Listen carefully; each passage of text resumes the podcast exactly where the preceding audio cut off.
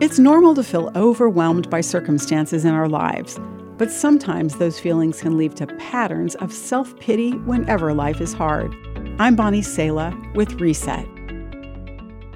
When Martina was a little girl, she used to leave most arguments or tantrums feeling sorry for herself. She'd wrap herself up in her self-pity, wallowing in her misery. In her mind, Martina was the helpless victim, someone who was always wronged by others and never to blame. Unfortunately, this thinking carried over when she was an adult, making happy, healthy relationships impossible. If you tend to think you're always right, something's wrong. It might indicate you're in an abusive relationship, but it's also possible you're seeing the world through the lens of self-pity. Martina learned several ways to break the power of self-pity in her life. First, she discovered the power of thanking God and praising Him.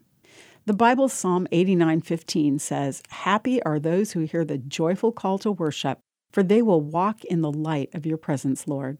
Lifting her eyes off herself, Martina found courage and perspective that helped her take responsibility for how she could have handled the situation differently and gave her the peace she needed to have calm conversations.